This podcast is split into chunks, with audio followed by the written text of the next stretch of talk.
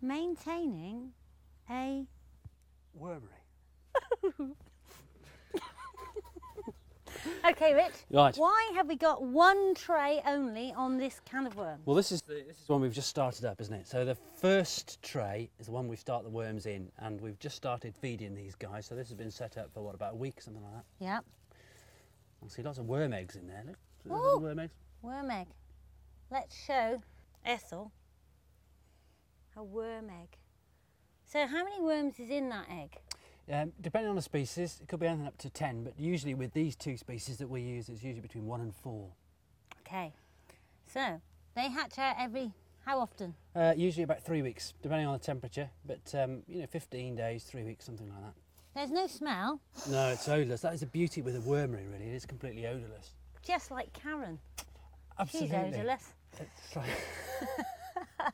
So we've got the moisture mat on the top, which Yep. seems to be breaking down. Yeah, it does break down. That's made of hemp, of course. Very, very important moisture mats. Have to have something on there. Um, these hemp moisture mats are the best, but you could use an old cotton t-shirt or a woolly jumper or something like that. But that encourages the worms to work in amongst the area that you need them to be in, i.e. the area that you're adding your fresh food to all the time, your kitchen waste. Okay, so once we've filled this tray, Yep. have you got a wormery that you've made earlier? I have. This this is oddly a wormery that we've had set up now for a couple of months. All three trays are working beautifully. Okay. and take this on. Now, obviously, when you've got to a certain level, i.e., the level that the next tray sits on in the wormy, then you can pad your next tray and then you can start adding waste to that. So, what you're doing is encouraging the worms to work right up through the kit. And the beauty with having these three trays is that you have a really nice differential between the way the waste has been worked. So, your top tray is always the one that you're going to add your waste to. So, we've got all sorts of goodies in here. What's that? What are these little white things? There's On the little waist. jumping jacks. They're called thrips. In a wormery, you get lots and lots of different creatures, but they're all harmless. You know, perhaps the only ones that you might worry about are ants, but purely because they nick your worm eggs. They're not. They're not. They're completely harmless to to anybody that's handling a wormery. But you get these little decomposers like thrips and potworms and all that sort of thing in a wormery. But they're all helping. They're all contributing to breaking down your household waste, and making beautiful compost. There's a tiny worm. That is a baby composting worm. Yeah. How old would he be? He's probably about mm, three months old. Is he? Hmm. Gosh, I can see the, the compost inside his body. Yeah, that's right. Yeah, they're, they're fairly transparent bodies at this age, and obviously they, they get redder as they get older. You eat a lot of bananas, don't you? Yeah, lots of bananas. They're good for you, aren't they? Yeah. Do worms like them? They do. They love banana skins. I mean, there's not much that they don't like. You can you can pop pretty much everything in there. A couple of things that we recommend that you don't put in there, that is onion skins and citrus fruit peel. A because they've got a, a waxy film on their skins and it takes longer for the microbial life in the wormery to break it down before the worms could eat it, and also it's slightly acidic.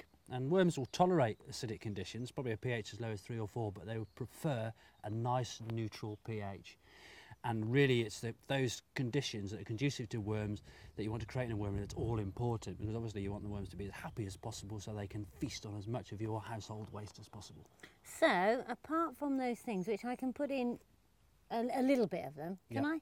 yeah i mean uh, to be perfectly honest i check absolutely everything in mine but the Only. reason that we recommend that people don't is because we want to make sure they have the best experience possible once you're a bit of a hands-on um, wormery person, you know, you've got your wormery husbandry down to a fine art. Then you know you can you can pos- put all sorts of stuff in there. Yeah.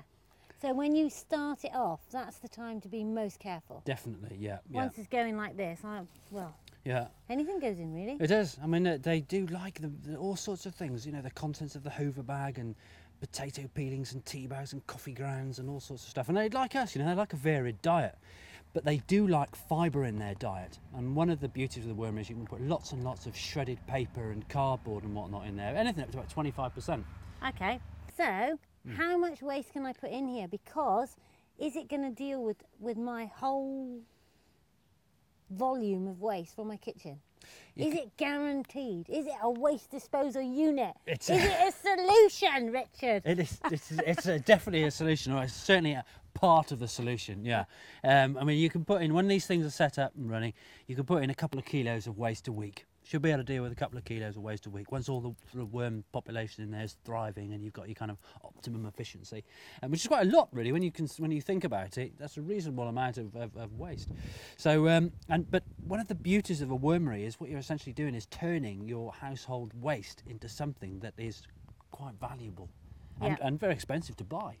Well, let's have a look at the result then, darling. Fantastic. Look at those. Look at all these little wrigglers hanging out at the bottom of the trays. The, the beauty with these trays, of course, they've got those little perforations in the base. So the worms are toing and froing all the time. Now, what we have here, not to, not that I want to disturb these guys Oh. when they're doing their conjugals, I love it when you talk dirty. Yeah. these are, uh, these are, do you know what these are doing?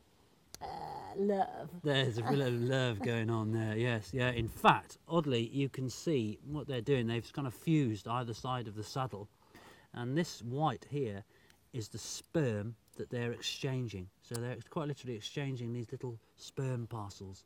So should we put these back then? Let's let's leave them to their their love making. I think so. There you go. But this, this stuff, Yeah. there's no smell, No, completely But- odorless, isn't it? but it's um, black.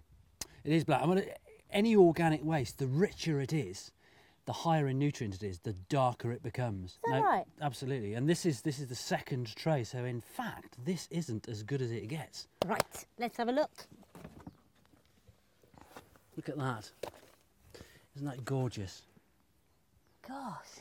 So really, that's ready to go out onto the garden now. Either be dug into the garden or used as a potting compost. Mix it with a little bit of soil.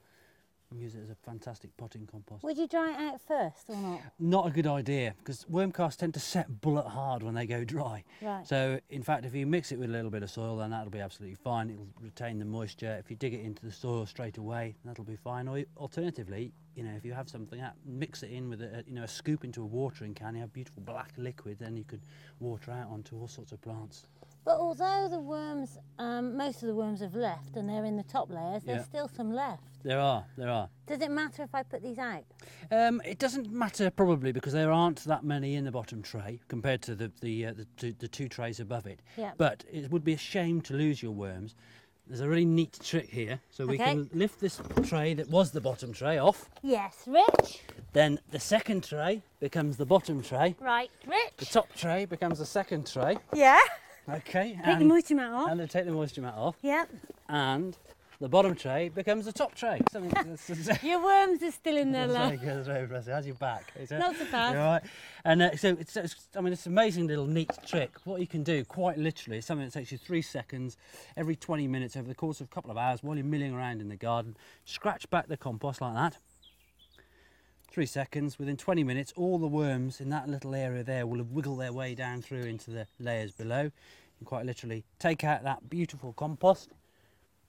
Do exactly the same thing again. 20 minutes to all the worms there, and you just carry on doing that. You know, if you're busy in the garden anyway, it's no problem to keep popping back to the wormery. You can leave that much waste in the bottom of the tray. That's the, so that much compost in the bottom of the tray, so that's absolutely fine. And then, of course, once this tray is empty, you can start adding to that tray again. What about the liquid? The liquid is the piece de resistance in- of a wormery, really. And, uh, and it's one of the beauties of a wormery because you do have the luxury of being able to harvest the liquid. Go on then. Shall I do the honours? Go on, go for it. One pint or two? uh, one. Look Oh, thank God it worked. at that. That's it. Isn't that beautiful black plant food? The best liquid fertilizer that you can you can get. And that now you can use that, dilute it down about ten to one, and water it out on absolutely anything at all. I've got my watering can. Okay. I filled it up. Rightio, there we go. Let's pour that into there. Beautiful, and that's cost you absolutely nothing. Really? I thought it cost 89 quid. Free as a bird. Yeah. Fine. I'll just water the cameraman. That'll do for that. So, Hev, when people experience problems with their wormery, what are the main issues they have? Acidity, moisture. That seems to be just about it, except ants. But we'll talk about that in the next episode, Alright. which will be called Troubleshooting a. Wormery. Bye for now. Bye.